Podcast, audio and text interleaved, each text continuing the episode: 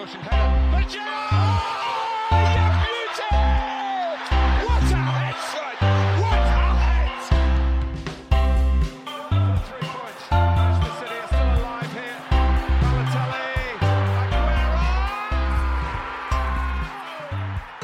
Balotelli, Aguero! Ladies and gentlemen and Corner Kick fam, welcome back. It's the three-man booth for the first time in a couple of weeks. Uh, God bless. Uh, I am Nathan Strauss, uh, joined by Nick Vinden. Hello, hello. Yes, I am back after a uh, abbreviated hiatus to go work on, you know, some career-oriented things. But I have, I have returned to the booth. It, it feels good to be back, and we have a lot, a lot to talk about today. And also, of course, our resident ginger, Caleb Rhodes. Hello. We're changing up the format today. There's no analogies. We're just we're just ourselves. We have too much stuff to get into, and besides, what we're starting off the show with is all heinous. And so, if I were to try it, if I were to try and form an analogy for you guys, it would end up just being offensive. And I wanted to get us started off on a better foot today. And but with me is the man that, that's who growth, is facing some serious charges from Italian public prosecutors. And with me, with me is the man who has slightly more money than Juventus right now. It's Caleb Rhodes. Um, but yeah, I guess we should start with uh, we'll start with one of our favorite punching bags for the last couple of years, and that is the formerly, uh, you know, the former giant Juventus, who after dominating Italy for a decade following. Uh, their first cheating scandal, are now embroiled in another cheating scandal, uh, this time focused largely on the financials. But last week, the news came out that they the the investigation into their finances that's been going on for quite some time uh, has resulted in a fifteen-point deduction, bringing them down from the top four to, I believe, eleventh place. Uh, they are appealing it, so it's not final yet, but it's also important to keep in mind that in Italy, as in I think many countries, uh, the top soccer teams, the soccer F A, and also the sort of financial and political side of things are all intertwined. Like Italy is a country where Berlusconi owns a soccer team. Um, you know, ex-prime ministers getting their fingers mixed into many pies is pretty commonplace. But when this news came out, um, it shouldn't really be a surprise to anyone. There were some great graphics showing the types of fraud that they've been committing. Uh, and we'll talk about other kinds of fraud in a couple minutes as well, specifically a fraud in a couple of minutes. But you look at Juventus and their habit of buying a bunch of random young Italian players and then loaning them out, having them do poorly, and then somehow selling them for more money than they purchased. Something was shady, and it turns out that something is Uh, basically their entire financials. So uh, Nick and Caleb, I know we've had some fun times sort of talking about how terrible Juventus' soccer is. Uh, and I will say it's it's a particular kind of bad when you're cheating and also still playing poorly.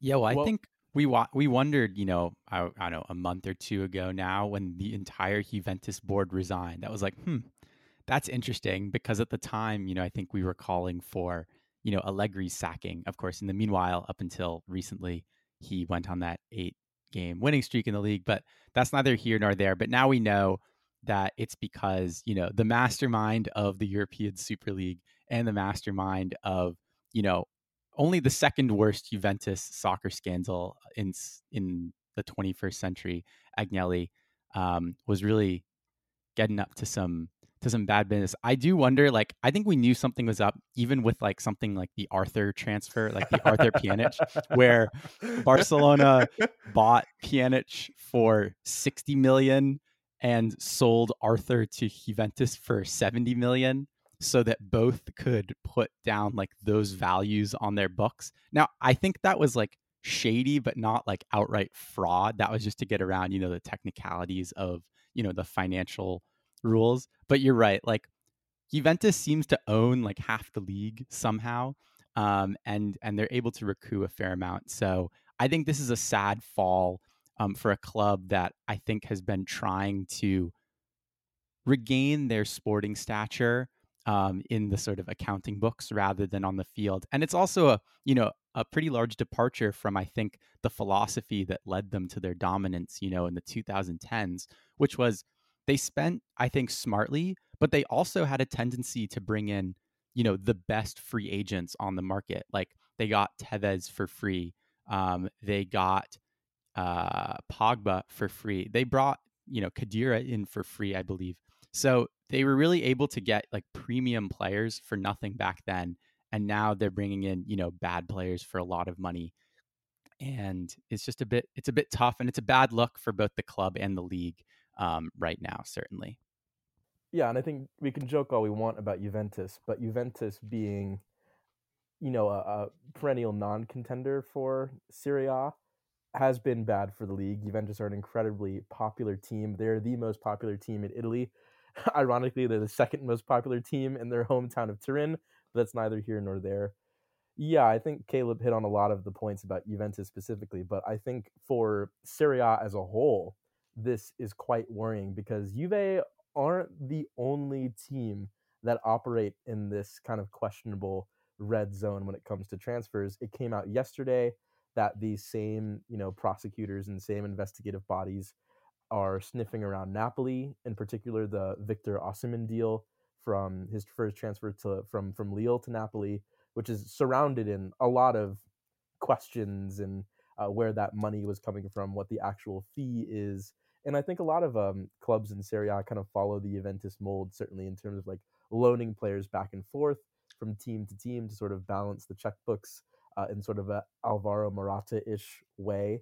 And I think Juve may only just be the first domino to drop in terms of big clubs in Serie A being probed in such a manner, which I think is very concerning if you're if you're a, an executive at Serie A right now. Yeah, and obviously for some reason, I mean, Serie A is probably the league that, for whatever reason, takes the most uh, austere measures when it comes to actually prosecuting their teams. Like, but be, what they're doing right now would be like unheard of in Spain, because they obviously had, you know, a massive scandal in in Calciopoli that resulted in two of the biggest teams in their league getting, you know, rele- relegated by sort of the hand of the state. Uh, and while, you know, the time has long since passed since then, um, I, I do think that there is some sort of interesting, uh, there is an interesting dynamic there. And also right. and like... Also club finances operate a bit different in Serie A as well, because a lot of these teams, you know, like A C Milan, Juventus, before they built their new stadium, the Allianz Stadium, don't actually own their stadiums. They only own their training grounds. And well, so and they're, they're also not, public, and Juve is publicly right, traded. Juve as well. Are a publicly traded company, and so they have to report these things in a very official, regulated way. And it's clear that they were not doing that, and they're engaging in some uh, some falsehoods there. But yeah, how do you say think... sh- how do you say shenanigans in Italian, Kayla? We need to ask your dad, actually. Huh? Huh? Huh? Shenanigans. It's shenanigans. Yeah, it's just shenanigans with the cupped hands like that. I think it's important to point out that finances in Serie A operate a little differently to finances elsewhere in Europe, which is why I think we're seeing, which is why I think, like Nathan, you were saying, it's it's it's a bit more of a of a big deal in Serie A than it would be if in the Premier League per se, where a lot of these clubs are owned privately. Yeah, I think we can, uh, you know, we'll obviously, the thing is with all of these sporting matters is that everyone gets two appeals. You get the appeal to, you know, the highest court in your own country, and then you can also appeal all it's the way the, up to it's the C A S. International Olympic Committee in Italy that are actually going to be adjudicating this appeal, because the Olympic Committee is the highest sporting committee in, in, in Italy. Fun fact, I learned that today. Interesting. And oh, and also, I guess the other side effect of this is that Fabio Paratici, who's now the sporting director of uh, Spurs, is has been provisionally given a two-year ban or two and a half year ban uh, from world soccer. And in a time when, you know, Conte and his staff's sort of long-term future at Spurs is very much in question, uh, this surely doesn't really help things. If it, no. you know, weren't already bad enough that, you know, I don't think he's done a terrific job with some of his transfers, but uh, that's neither here nor there. We can move on from the potential financial fraud element to a man who all three of us have really going back to like twenty eighteen, twenty nineteen, when when he first made his managerial sort of debut in the in the Prem. Um, none of us have believed that Frank Lampard is a particularly good or adept manager. However, we were all kind of surprised when an, uh, an Everton side that was battling relegation decided to appoint him as uh, their guy. And lo and behold, after thirty-eight matches from which he picked up thirty-five points, Everton, a team that's publicly on the market right now, have decided to let Frank go. Uh, a move that's long overdue, but again, just wacky stuff going on over on the blue part of uh, of Liverpool. Right. I think this sacking doesn't come as much as uh, as much of a surprise to us. I think Frank Lampard, interestingly enough, had cultivated a lot of goodwill with the Everton fans. I think he was challenging the likes of Mashiri uh, over things like transfers and, you know, the atmosphere of the club. He was very much in line with who the fans wanted to see as like a public fronting face of Everton. But yeah, it was clear that on the pitch, a lot was left up to be desired. I mean, Everton, like you said, Nathan, picked up less points than matches under Lampard. They're firmly mired in an even worse relegation battle than they were in last season. They're currently in nineteenth place, having lost to David Moyes' West Ham over the weekend. That's a huge relegation six-pointer that they dropped there. The transfers under Lampard, I understand that he hasn't had a lot to work with since Everton are really under the shackles of F F P right now. But, you know, selling Richarlison and bringing in the likes of Neil Mopay was never going to really fix a lot of their issues. And it leaves Everton now looking for their thirteenth manager. You heard that right. thirteenth manager, including caretakers, in seven years since Mashiri took over in twenty sixteen, which is an astounding Watford-esque number of managers. And I think speaks to the fact that this Everton board, and you heard the fans chanting away at West Ham, sack the board, not sack the manager. This Everton board clearly has no functional idea of the direction where they want to take this football club. And Everton are, you know, banter about them all you want, and I do because I'm a Liverpool fan, but they are, you know, an institution of the Premier League. We've talked about this too last year, and we were thinking maybe, like, would they go down? It would be bad for the Premier League for Everton to go down, and it's looking like that is going to happen, purely because the board can't seem to get it together. Uh, Arnaut Danjuma, who is a highly sought-after transfer target for Everton, had agreed, um, you know, a loan fee with the club, was on his way to Merseyside, has now decided to, you know, rip up that contract and go to Spurs instead. That's a huge loss for them. I don't really see, like, how they can make a strong recruiting push in the market right now. With Leighton Baines as an interim manager, they're looking at, you know, Marcelo Bielsa to come in, who never takes jobs, you know, halfway through a season because he needs, like, the summer to get his players fully up to, you know, his peak fitness. He um, only leaves jobs halfway through yeah, the season. Yeah, he only leaves jobs halfway through the season. And so now you're looking at the reports of, you know, Sam Allardyce coming back in and taking over this club in nineteenth place, Caleb. And it's a mess. It's really just entirely a mess. Yeah, I think the board... I mean, didn't the board not go to one of their most recent games because the police said there were, like, credible threats?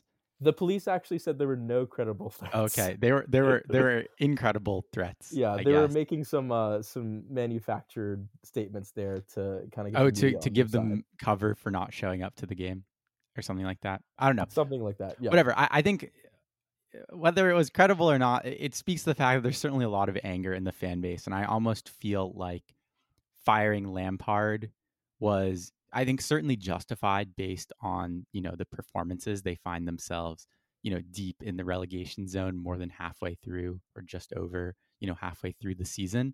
However, it did feel a little bit like sacrificial, like the board thought that by getting rid of Lampard, um, they might, in a way, buy themselves some goodwill. But I think, as you sort of aptly noted, he had actually, I think, uh, developed a, a solid rapport with both his players and, somewhat strangely, I think, even with the fans. And I think that's come a lot because of how he's... I think last season when he first took over and things were going bad, it was tough because he was criticizing, you know, his own players. And this was an issue at Chelsea as well. But this year, I think he's actually tried to kind of be a front for a lot of the criticism the team has faced.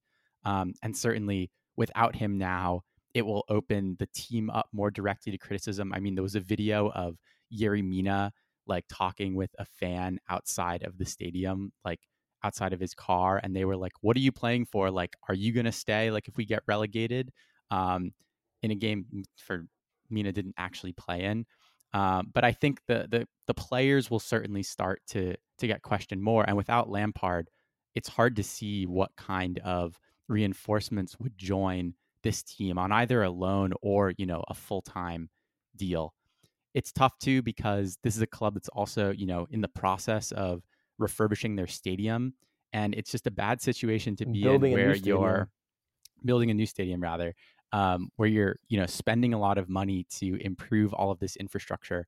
And yet, you know, your, your future revenue um, is going to drop off pretty precipitously. And we've seen clubs struggle um, when they go down to the championship. And as I mentioned to you guys, like in our chat, if you look at a lot of the other teams around them in the Premier League, most of them have spent time outside of the Premier League. Like in a lot of ways, Everton is one of the only, I think, big teams um, historically to have really survived exclusively in the Premier League, you know, this century.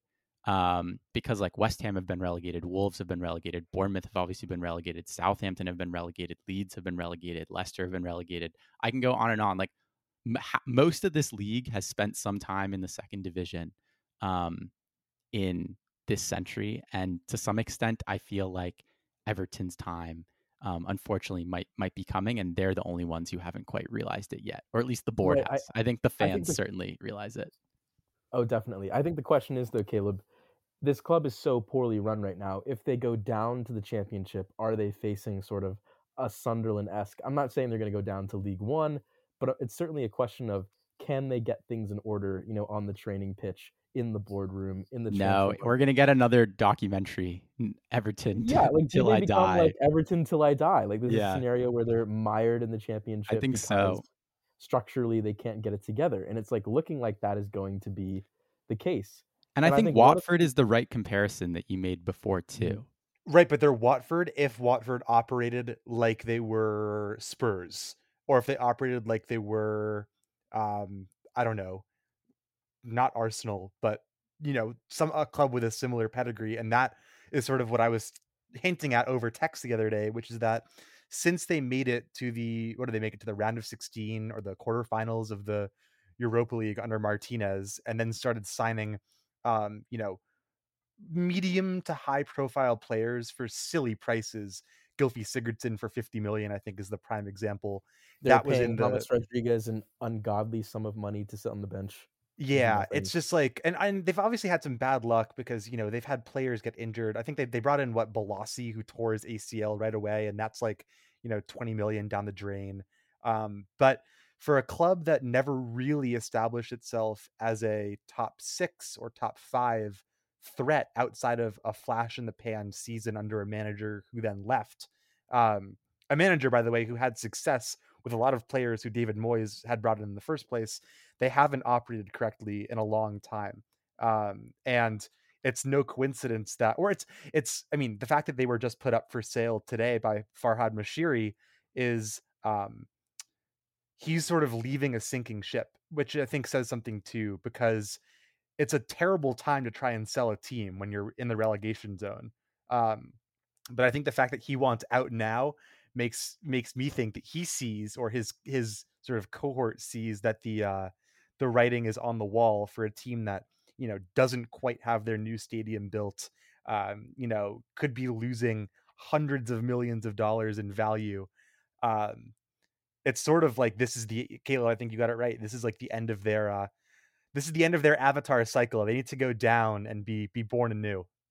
And listen, the only man who's going to benefit from this is me, because I put them twentieth in our predictions table at the beginning of the season. And I'm feeling mighty good about that prediction right now. But yeah, I think you guys are all incredibly correct. There's only two ways out of this situation for me. Either they appoint someone like Sean Dyche, who always seems to find a way. And there's a lot of Dychean players on this team. You know, Dwight McNeil, I think he gets something out of Neil Mopay, playing as sort of like a, a target man sort of player. Uh, James Tarkowski obviously has worked under him. Or, you know, they get relegated, and then they appoint someone like a Marcelo Bielsa and a Half, or a Half Hasenhüttl to come in and sort of revamp everything under their image, make them play with a very set system in the championship, like we've seen Burnley do, you know, this season. Like play play a certain specific kind of way, really just like throw everything at that system and try and work their way back up. But yeah, it's it's a dark time for Everton right now. I mean, they haven't won a game since October, and admittedly there was a, a break in there, but um you know, they still haven't won a game since October and are, you know, level on points with Southampton. So, uh, yeah, banner year so far for, um, you know, you guys in the prediction battle, I suppose. Uh, they also have the fewest wins in the league with three, which is, you know, doubly concerning. And yet they still managed to draw Man City a couple of weeks ago, which is extra hilarious. So um, obviously a, a situation that is worth monitoring because of what's at stake in terms of their Premier League position. Um, you know, it's it's pretty rare for a team to survive the drop after being in the relegation zone for two years in a row. Uh, remember, Burnley did it like three years in a row, which was crazy. Leicester obviously did it and then, you know, won the title. Um, but otherwise, success stories like that are, you know, the exception that proves the rule. So um, it's not a situation that can be fixed by any one transfer, which I think is important too. So we shall see. Uh, the bottom of the table is nuts, though.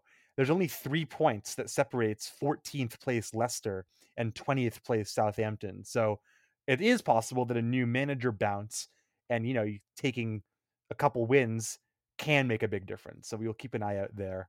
Um, but as of now, certainly Southampton, Everton, and Bournemouth are the three odds-on favorites to go down. Um, before we get to uh, the part where I am really happy, there was a great bit of, uh, I guess, banter this last week after Salernitana got smoked by Atalanta, allowing uh, eight goals for the first time in uh, Serie A history. No team had ever scored eight goals in a league game. After that humiliation, they were like, "Hey, Davide Nicola, your, our manager, uh, why don't you just, you know, screw off?" And they fired him. And then two days later, they were like, "Hey, Davide Nicola, want to come back?" And he did. So he is back and coaching Salernitana again. But I'm not really, I'm not totally sure what to make of this story other than uh, it's hilarious. Okay, so here's my take, right? They played Napoli at the weekend, and they played better. You know, they still lost, but they played like a little bit better, right? And it looks like... ironically enough, they had a bit of like a new manager bounce, right, under the old manager. So my take is that like this should become more of a thing. And even broader, my take right now is that Liverpool should sack Jurgen Klopp. And then in like three days, reappoint him. And get the new manager, like like like what happened in like twenty sixteen when we appointed Klopp, and like got a new manager bounce from him, and all will be well, and he'll like parachute us back into the Champions League, or like rev us back up into the Champions League places.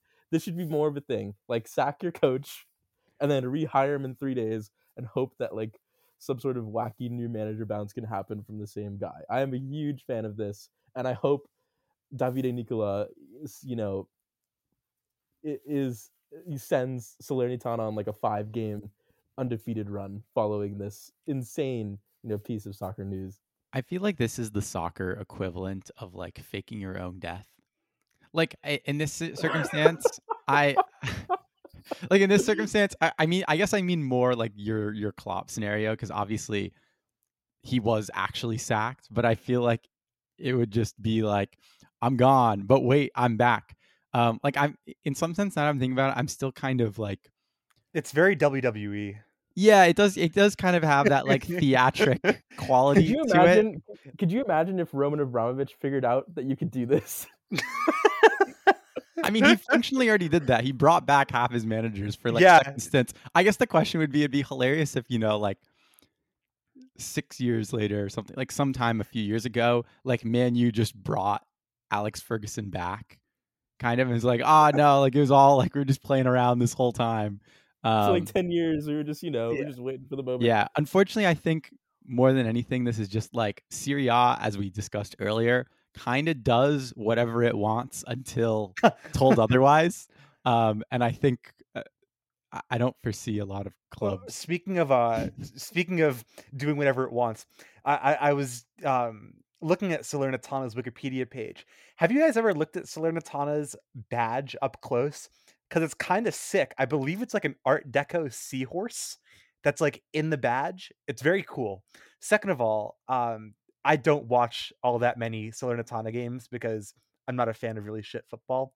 But if you look at some of the players they have, it's like a who's who of like random names that were never like great, but still like memorable for some reason. So like they have, uh, they've got thirty, now. yeah, they've got Piontek. They've got thirty-six year old Antonio Candreva, who seems to be, he seems to be ageless because he's been in Serie A forever. Like he was part of that sick Lazio team um, when Lazio challenged for the title.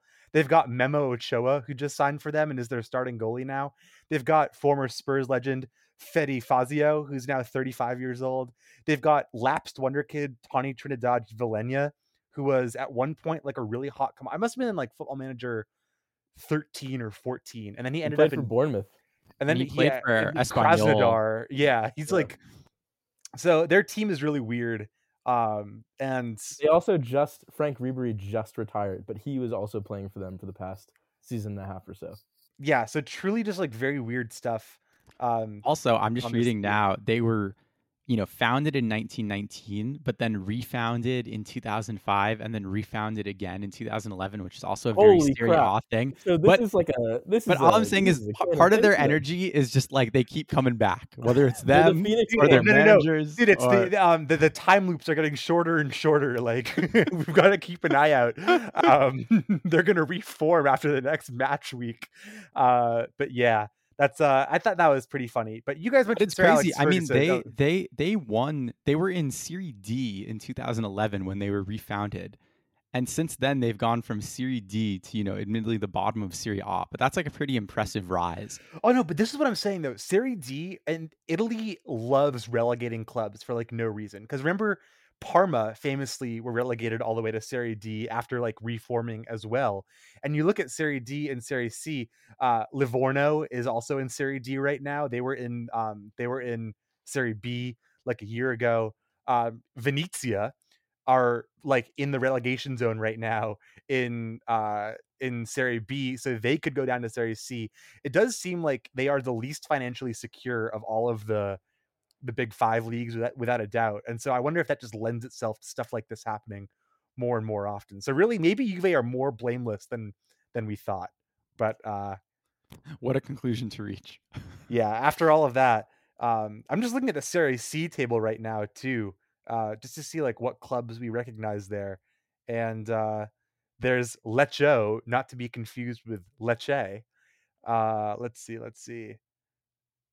Siena, who were in uh, Serie A like a decade ago, and uh, Pescara, who were in Serie A like three years ago. So I guess the more you know. Anyways, uh, you guys mentioned Sir Alex Ferguson. He was one of the many in attendance on Sunday. Uh, I want one of you guys to tee me up to talk about this game because it made me so happy. Well, I think this is a game of the season contender. Obviously, we're talking about Arsenal three, Manchester United two, a resurgent Manchester United under Erik ten Hag, who, you know, briefly, and by briefly, I mean for about a week, were working themselves into the Premier League contendership uh, title argument space. Uh, they now, I think, have been knocked out of that with this defeat.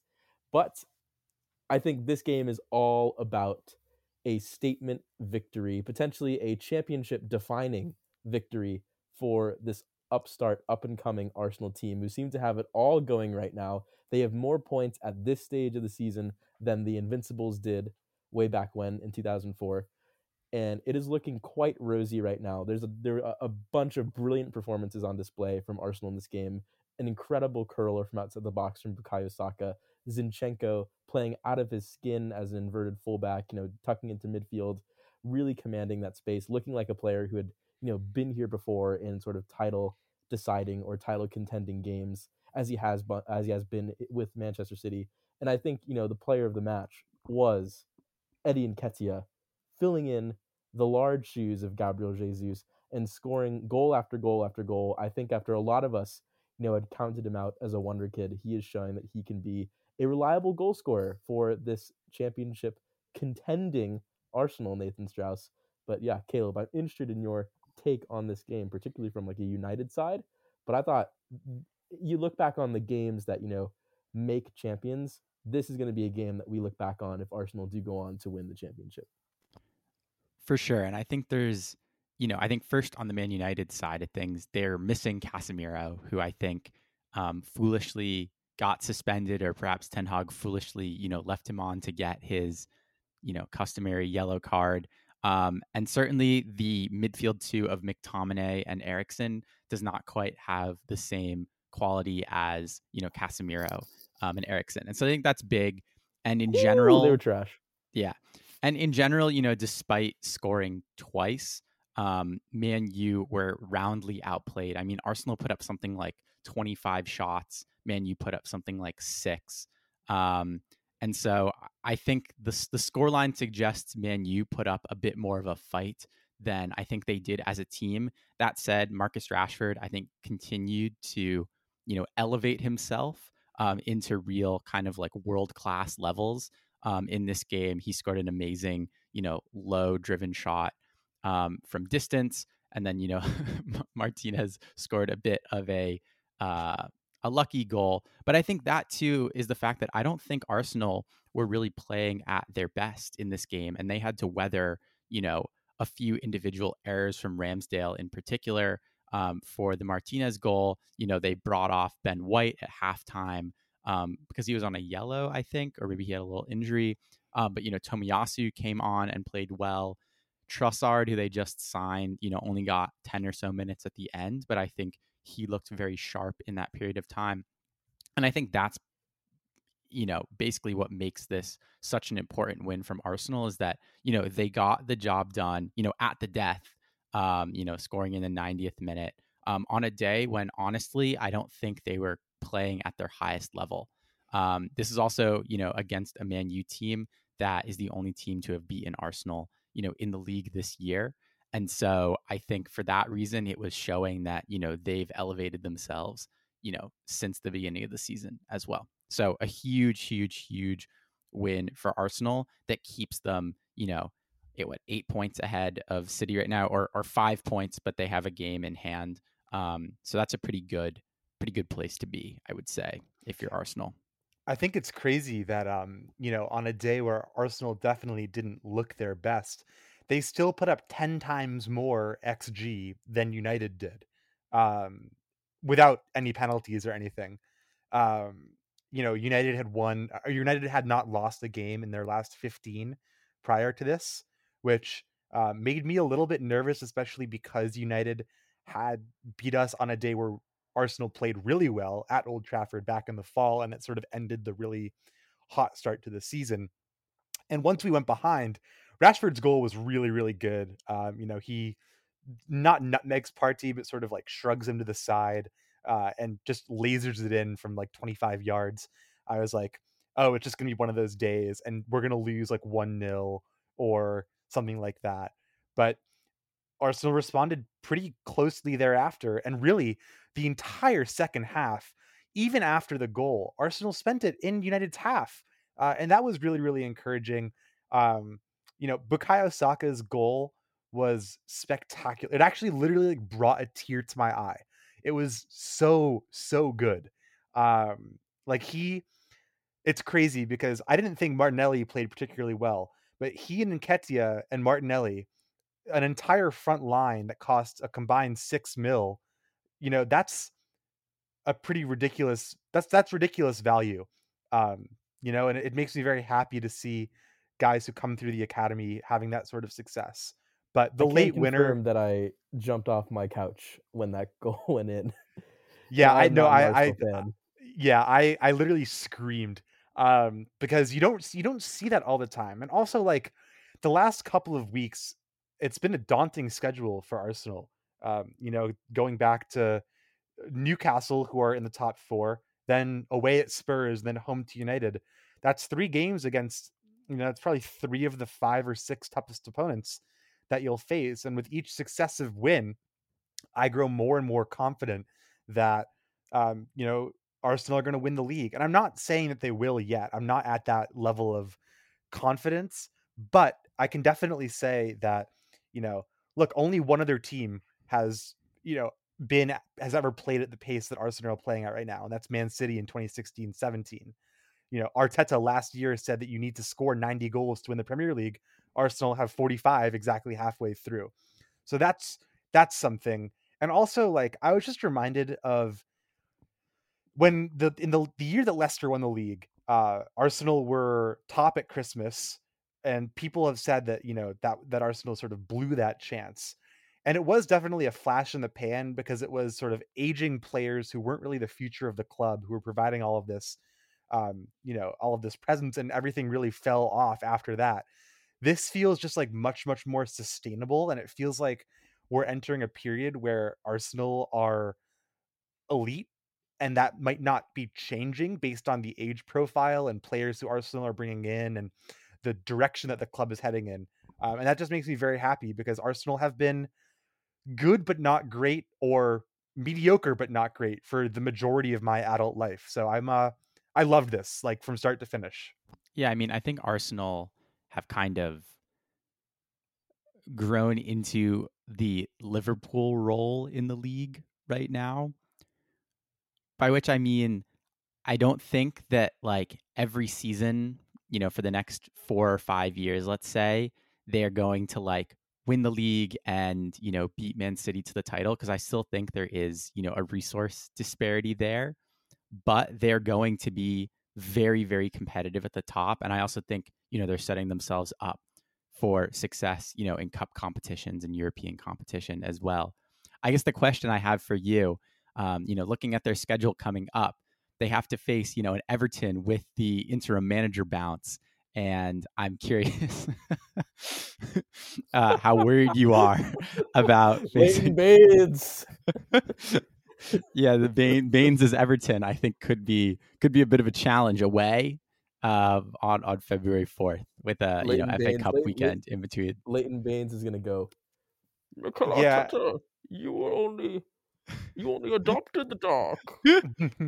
I was born at the Everton, molded by it. Dude, yeah. Leighton Baines is going to go player manager, I think. Um, he's he's going to sign himself this January. And then but, bang in a free kick in the yeah, ninetieth minute. That's all you need.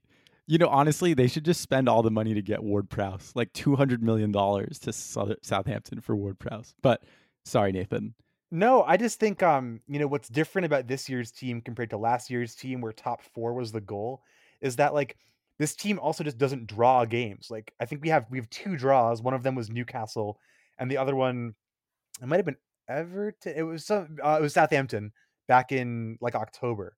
So there is a little bit of a cushion where, like, look, it's possible that there's a day where, you know, nothing works, and a team like Everton or a team like Brentford can take some points off of you.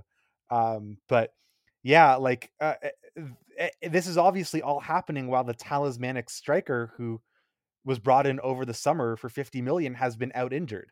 So I don't know. I, th- I I'm feeling very confident right now. And for the first time in a really long time, I don't feel like there's a specific opponent, with the exception of Man City, um, who I wouldn't think Arsenal would be favorites against, which is uh, not really something that I've ever experienced. And obviously, like, I wasn't really sentient for the Invincibles season. Um, but I'm imagining it felt something like this.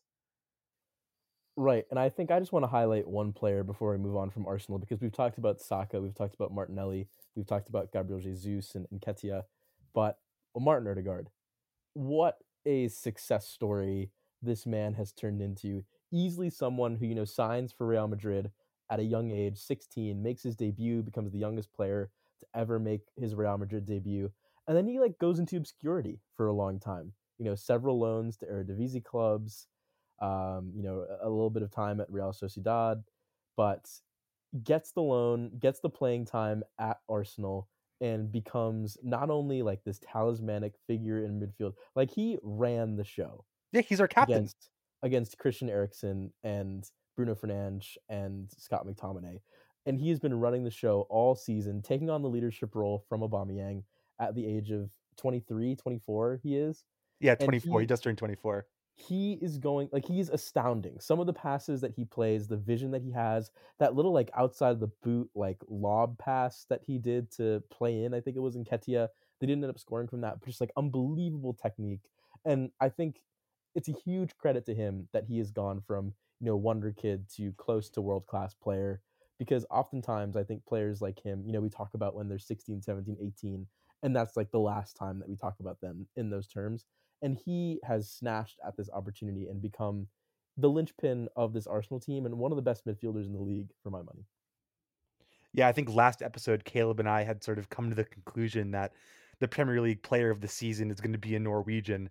Um, I guess quickly, Erling Haaland now only needs nine goals in the next nineteen games to, or sorry, ten goals in the next nineteen games to become the all-time single season uh, Premier League uh, record holder. He only needs nine to tie. And frankly, for someone who's been scoring at about one point three goals per game in the Prem, guys, I think he's going to do it. Yeah.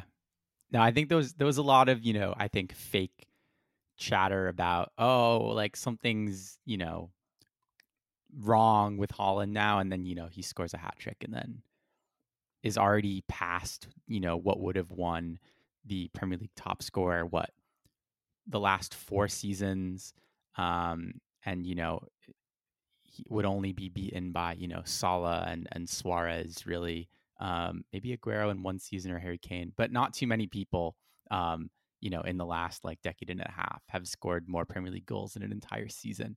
And he's done it in, you know, twenty games. So he'll, he'll be fine. I think the question is, you know, where, where do we think he's actually going to get to? You know, he's on pace for forty-five ish right now. You know, he has four hat tricks right now, um, which he's done faster in the Premier League than anyone else. It's kind of crazy looking at the list of of players who he beat to that stat. You know, do we think he's going to kind of crest around, you know, upper thirties? Is he going to really get into the forties range? If you guys had to guess right now, like, where do you think? He's going to get forty-one. forty-one? Okay. Nick? I think he's going to get upper thirties. I don't think he's going to breach the forty goal, but I could totally see it happening. You know, this is unprecedented scoring numbers that we're seeing from Haaland.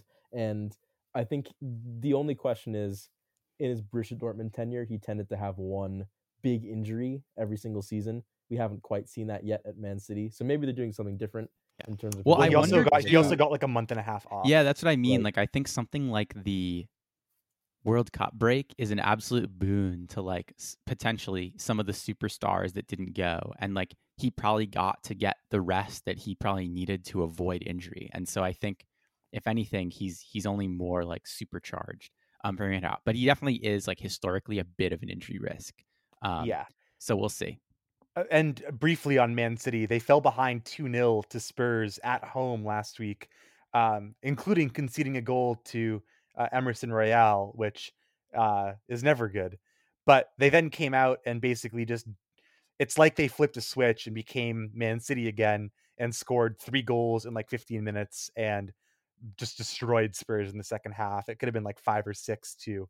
Uh, and they won that game. So yeah, um, you know, they're, they're five points off Arsenal, um, having played one more game right now.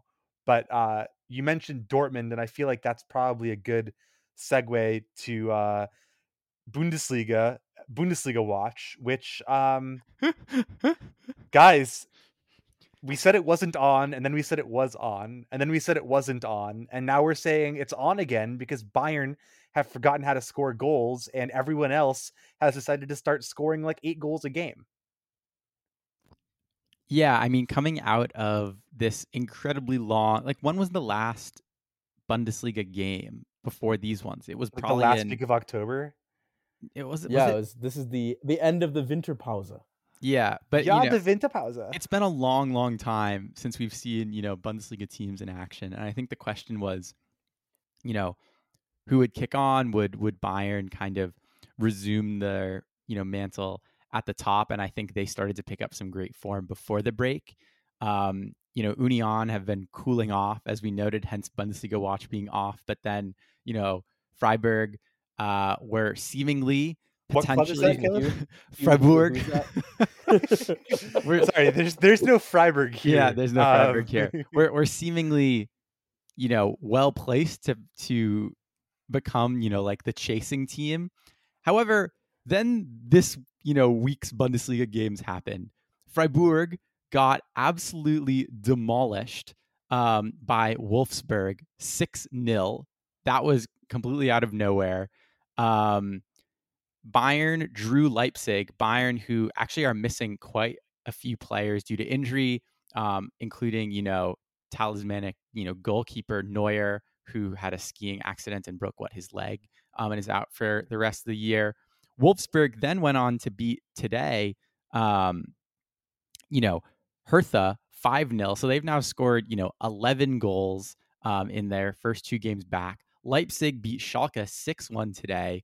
Köln beat Werder Bremen seven one. So there's just like a lot. Dortmund beat Augsburg four three. This became a very exciting league because Bayern have not picked up, you know, very many points, two points from these games back. And suddenly, you know, Leipzig have, and Wolfsburg, who are somehow in sixth, um, are are surging back up the table. So maybe, just maybe, Bundesliga watch is is back on.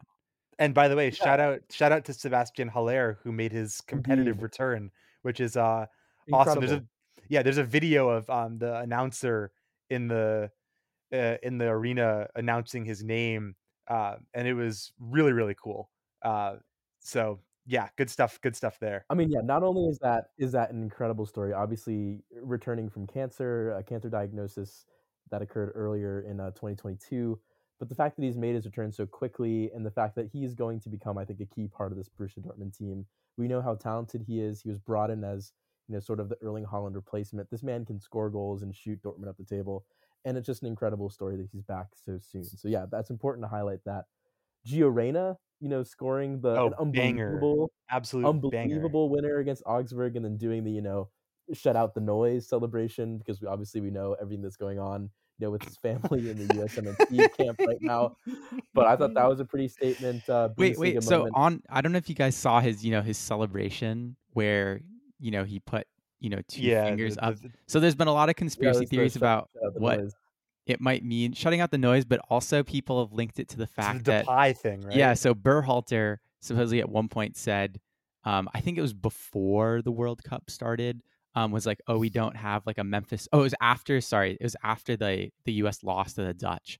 He was like, we don't have a Depay um, in our team.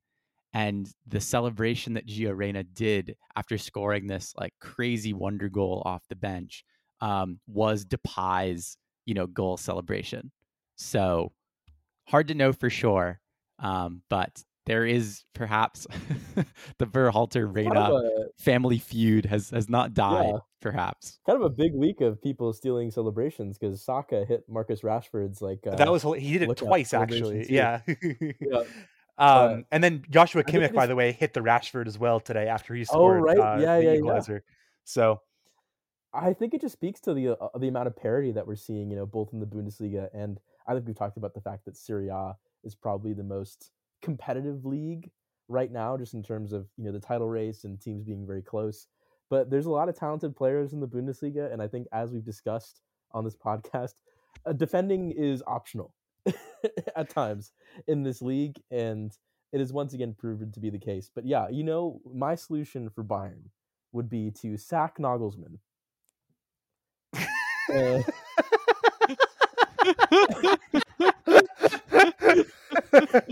and wait like bit.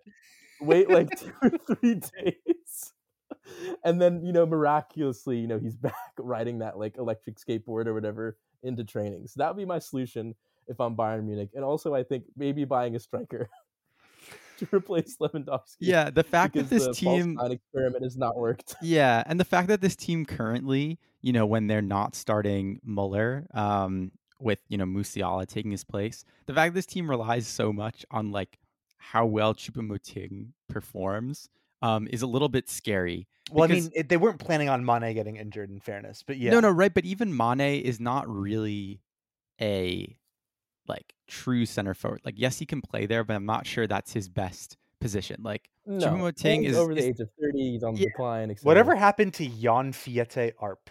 I think he's Remember in like guy? third division. I bet he. I think he plays for like eighteen sixty Munich I think right let's now. See. Plays, yeah, or he plays for Hamburg or something. Jan Fiete-Arp plays for Holstein Kiel. Holstein Kiel. Oh, Holstein Kiel in, in the Zwei Bundesliga. The Zwei Bundesliga. I'm Zwei. The Zwei. The two. The two. The, the, the two. Thank you, Derek Ray. Um, uh, or as uh, we say on this podcast, the Bundesliga two. Yes. El Bundesliga dos.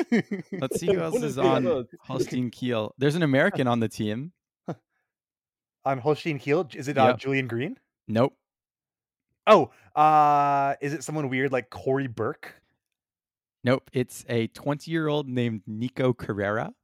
I have no idea who that is. Who, Did he come from Red Bulls? No, he came from North Texas S C to Holstein Kiel's second team. Holstein Kiel is dope. Their logo looks like a, a brewery, a brewery name. They also have on this team names you might know: Lewis Holtby. Oh, I actually formerly did of, know that. Formerly that's of Crystal where Palace. Lewis Holtby ended up. Who's probably surprisingly still only like twenty-nine or something like no, that. He's probably he's probably oh, he's, he's, he's thirty-two. He's thirty-two. He's thirty-two. Oh my god. The the moment in this podcast where I was like, oh, we've been doing this for a long time is when Nathan said that Federico Fazio, who I remember he joined Spurs when he was like twenty-five. Well, this is like what I was saying. Yeah, but this is what I was saying. So we had a, a nice moment in our group chat the other day where it was, you know, before Spurs and uh, it was before Spurs Fulham. And, you know, FootMob has its flaws, but in general does a pretty good job of getting lineups going all the way back to like twenty twelve, twenty thirteen.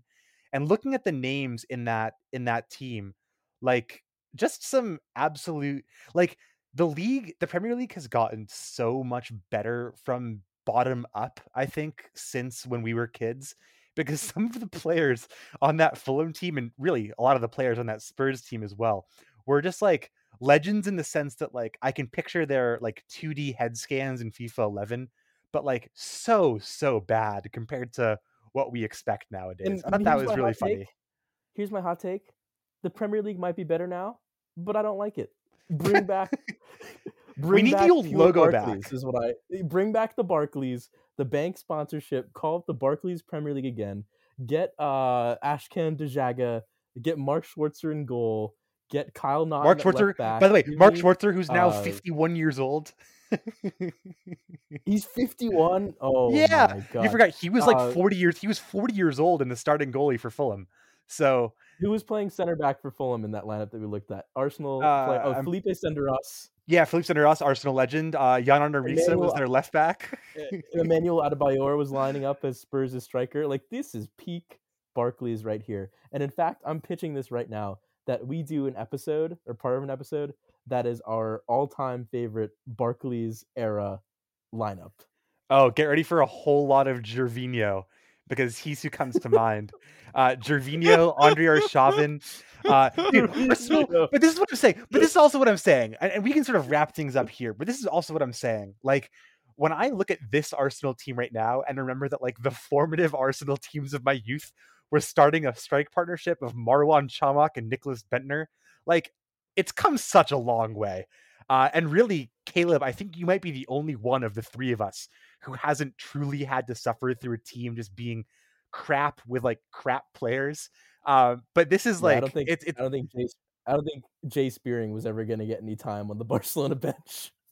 Yeah. Um, but Gumbau you know, like, made a few appearances. Yeah, Gerard Gumbau. Um, who's the guy? Wilfried Kaptoum. Yeah, um, who left, back uh, in Spain. He's now in Las Reds. Palmas. Yeah, good uh, for him. Yeah. Um, but anyways, it's just, it's just funny. Like all of this stuff is like time.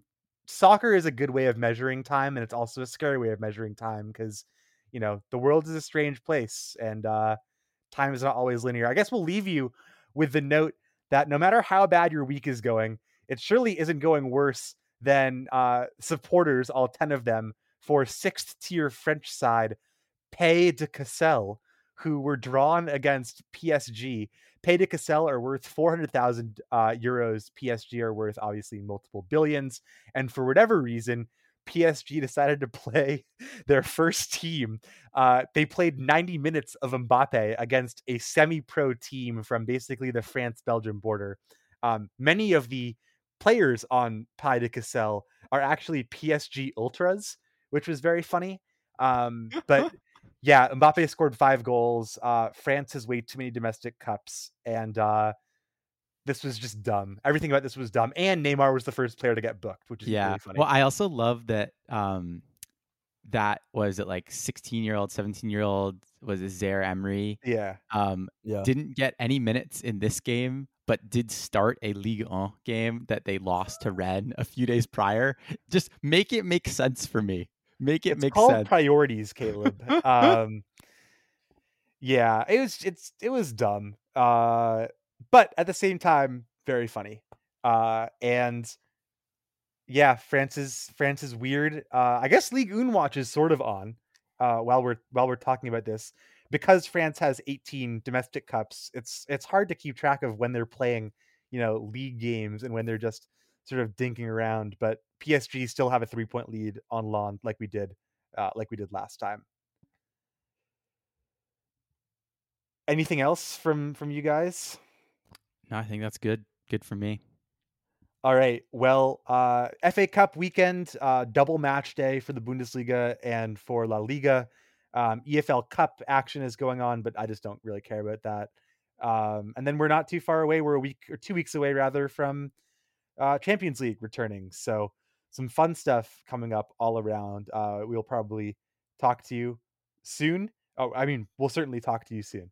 But uh, we'll probably have some more fun stuff to talk about by then, you know, transfer window recap, all of that stuff. But until next time, I have been Nathan Strauss.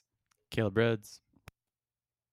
I've been Nick Vinden. Actually, after this podcast, we're going to fire Nathan as the host of the show, only to reinstall him during the next episode. Hey, hey, hey, hey, hey. And hopefully get the new host bounce. So, no, we have those new A I tools now. We don't need Nathan anymore. Um, yeah, you can just replace me by saying, "Hey, uh, hey A I, like make a make a, a bad and wrong take and, and speak it in a in a in a weirdly high voice." But anyways, we will see you all. We will see you all next time.